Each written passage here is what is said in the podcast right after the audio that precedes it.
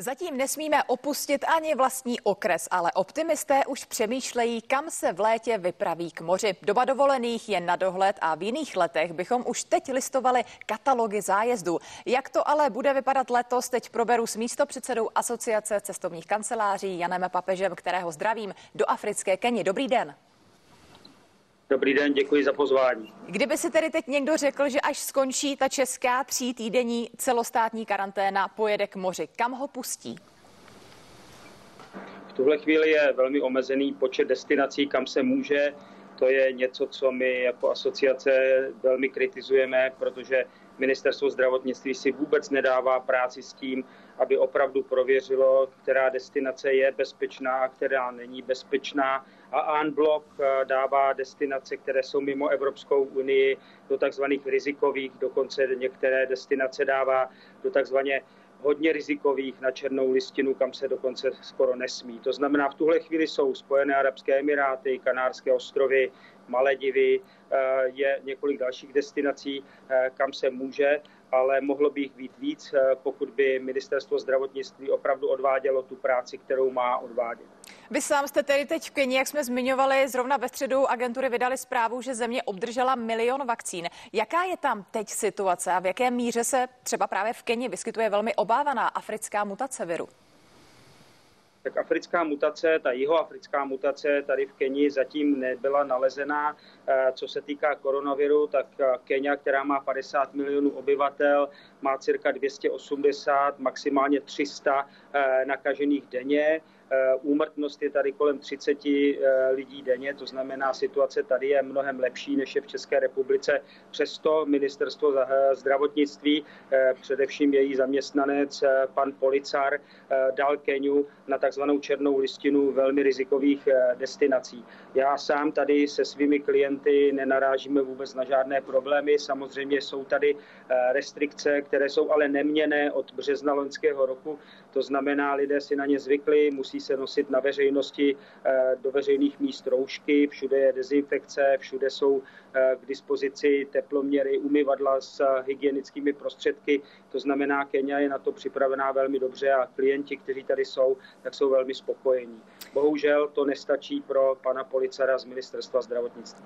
Když se teď vrátíme k té letošní sezóně, dá se vůbec odhadnout, jaká bude? Protože i kdyby se ty poměry trochu uvolnily, tak to nevypadá na to, že by o Čechy měli v zahraničí velký zájem. O Čechy je v zahraničí velký zájem. Eh, to je trochu odlišné od toho, co jste říkala. Bohužel eh, naše země sama se uzavírá a je to trochu škoda, protože lidé mohou u moře eh, nabrat sílu, mohou zlepšit svoji imunitu a po návratu domů lépe překonávat ty problémy, které doma máme. Pokud lidé cestují s negativními testy, vracejí se a nechávají se doma otestovat znovu, takže to nebezpečí je opravdu velmi malé a eh, třeba ve Středomoří budou mít o Čechy rozhodně zájem. Pokud vůbec česká vláda cestování jako takové dovolí, nebo pokud nebude klást takové překážky, Eh, které budou pro lidi nepřekonatelné. Ono se taky v posledních dnech hodně mluví o takzvaných covidových pasech, které by dostávali ti, kdo se nechají očkovat. Odpůrci namítají, že je to zásah do svobody pohybu. Jak vy nahlížíte na jejich zavedení a v čem vidíte možná úskalí? My si myslíme, že je mluvit o covidových pasech eh, ještě předčasné, protože Eh, proočkovanost obyvatelstva je velmi nízká. To znamená, pokud bychom v tuhle chvíli nastavili to, eh, že covidový pas bude jediným prostředkem k tomu, aby lidé mohli cestovat, tak by to určitě velké části společnosti eh, bránilo v cestování a bylo by to teda restrikce, která by byla nelegální.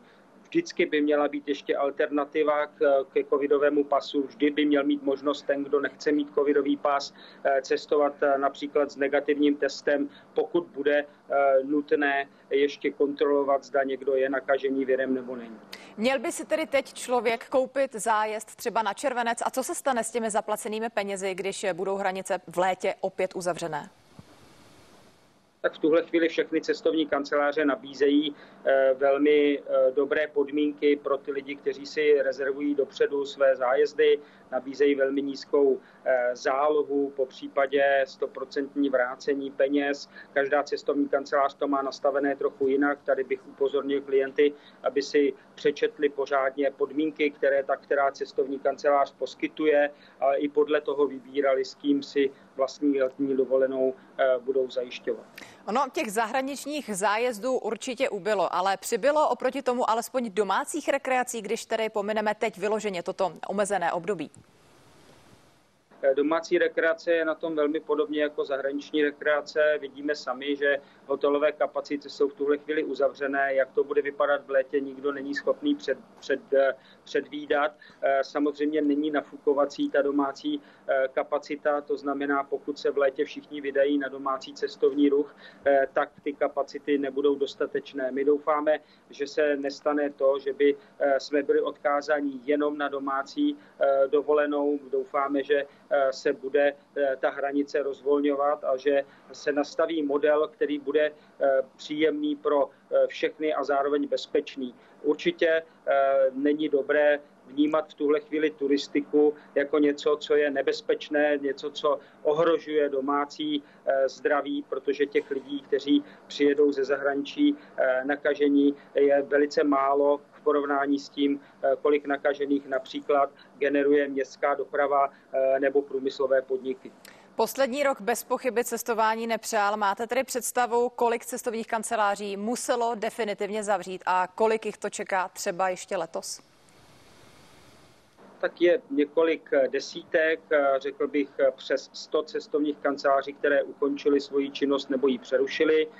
Uvidíme, jak se ta situace bude vyvíjet. Mě osobně překvapuje, Eh, že se stále ještě eh, cestovní kanceláře drží přes to všechno, eh, co je v, to, v tom posledním roce potkávalo a jaké další rány dostává cestovní ruch.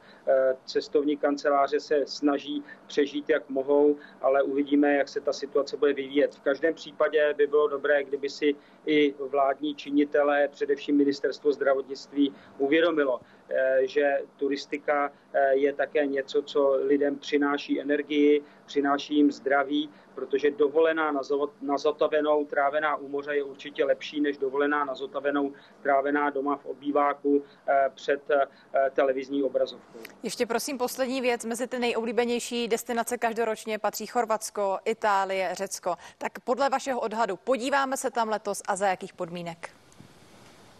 Já si myslím, že se tam podíváme za podobných podmínek jako v loňské sezóně.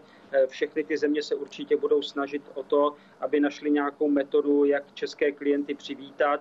Bude samozřejmě strašně záležet na tom, jak se bude vyvíjet naše vlastní situace a zda už konečně najdeme nějaký model, eh, který by v naší zemi eh, tu situaci zlepšil.